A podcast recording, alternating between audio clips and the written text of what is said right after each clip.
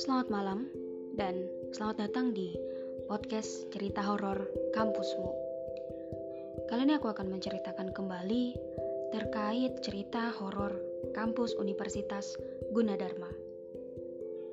Pertama, hantu mojok.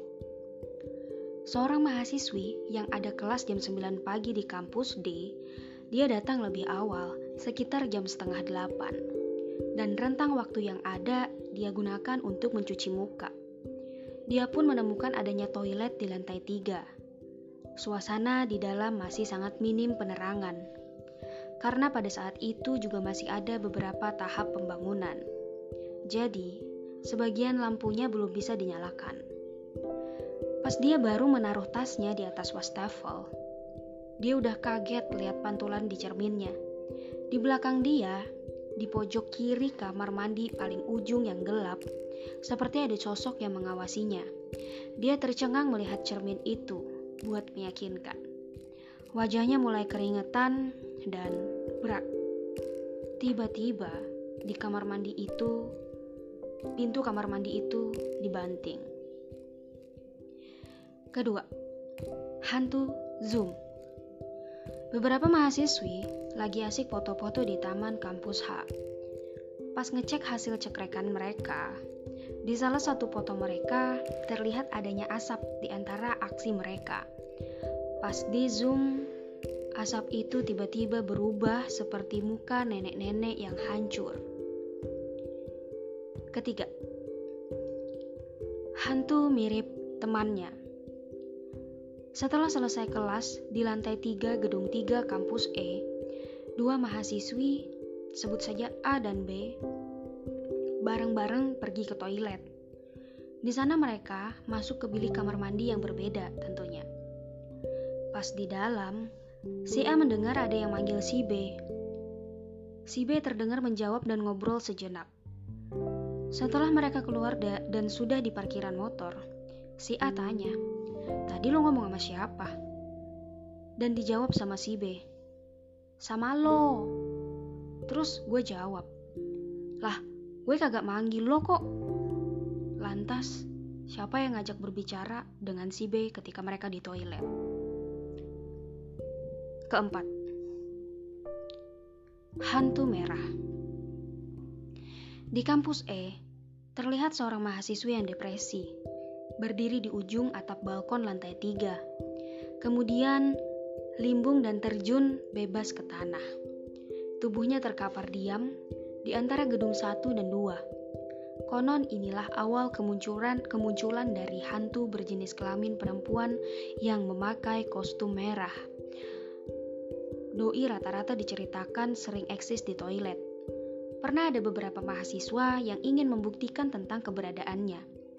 Beberapa dari mereka menunggu di kos karena tempatnya ada pas di seberang kampus dan bisa melihat dari sana. Dan beberapa lagi menunggu di halaman kampus. Sekitar jam 7 sampai jam 8 malam, mereka ke pos satpam dan bilang kalau bukunya ketinggalan di kelas. Setelah diizinkan, mereka masuk dan berkeliling gedung. Setelah merasa cukup, mereka melambai-lambaikan tangan dari balkon 3 ke arah penggemarnya. Setelah turun, semua temannya bilang bahwa tadi hantu itu terlihat mengikuti mereka di dalam rombongan. Kelima, hantu ketok. Di kampus E, 4 mahasiswa sedang mengerjakan PI di ruang barcode. Entah sedari kapan mereka merasa terganggu oleh suara-suara ketokan. Ketika melihat keluar jendela, ternyata sekdos udah sepi dan gelap. Mereka akhirnya memutuskan pulang. Dan ketika membuka pintu, ternyata pintunya terkunci. Sementara suara ketukan misterius itu masih saja berlanjut. Mereka panik, tapi untung ada pintu samping yang tembus ke parkiran dosen yang tidak dikunci. Untunglah. Keenam, hantu labirin. Seorang mahasiswi FE yang balik jam 5:30 sore merasa parno ketika mau naik lift sendirian. Dan ketika itu, dia dengar suara rame di tangga darurat D64. Dia pikir, mending lewat sana saja, karena banyak barengan. daripada naik lift sendirian. Dia pun memutuskan untuk pergi ke sana. Dia sempat lihat pintu itu diganjal batu di bawahnya.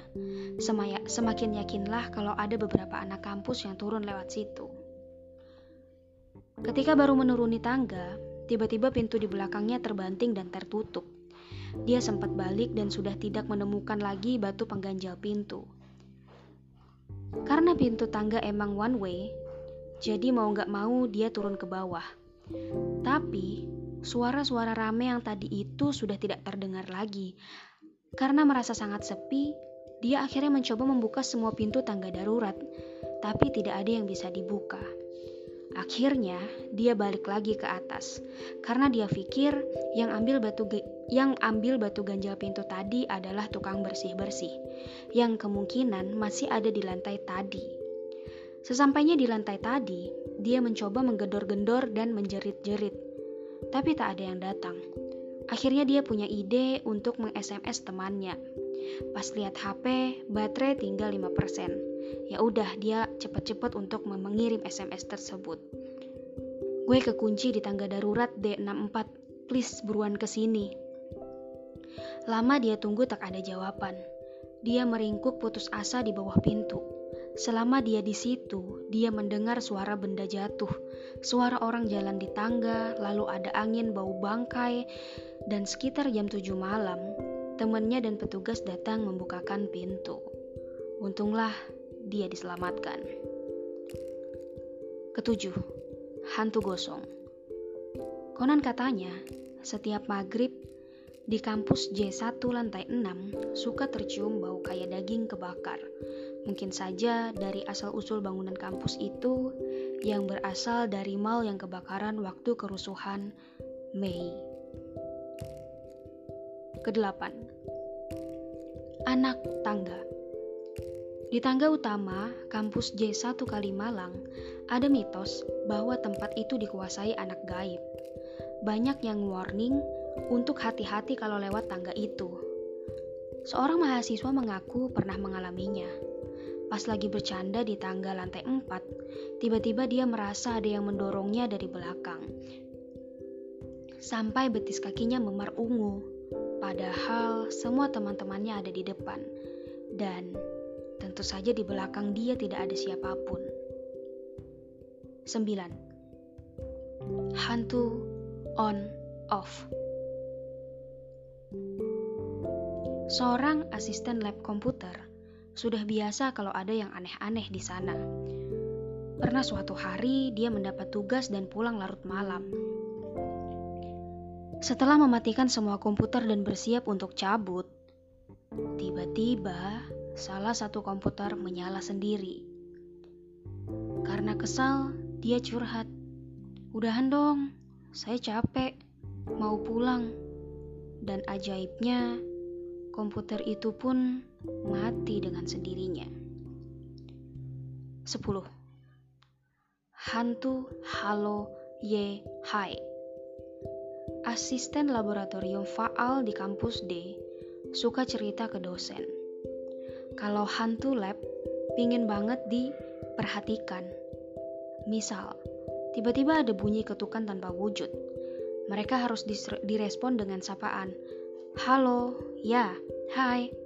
Abisnya kalau nggak gitu suka nampakin diri. Ada yang pernah pingsan karena kaget. Ada yang pernah pingsan karena kaget. Menurut kalian bagaimana? Apa yang pernah kalian alami ketika kalian berada di kampus? Ceritakan ya. Segitu dulu untuk cerita malam ini. Terima kasih sudah mendengarkan dan selamat malam.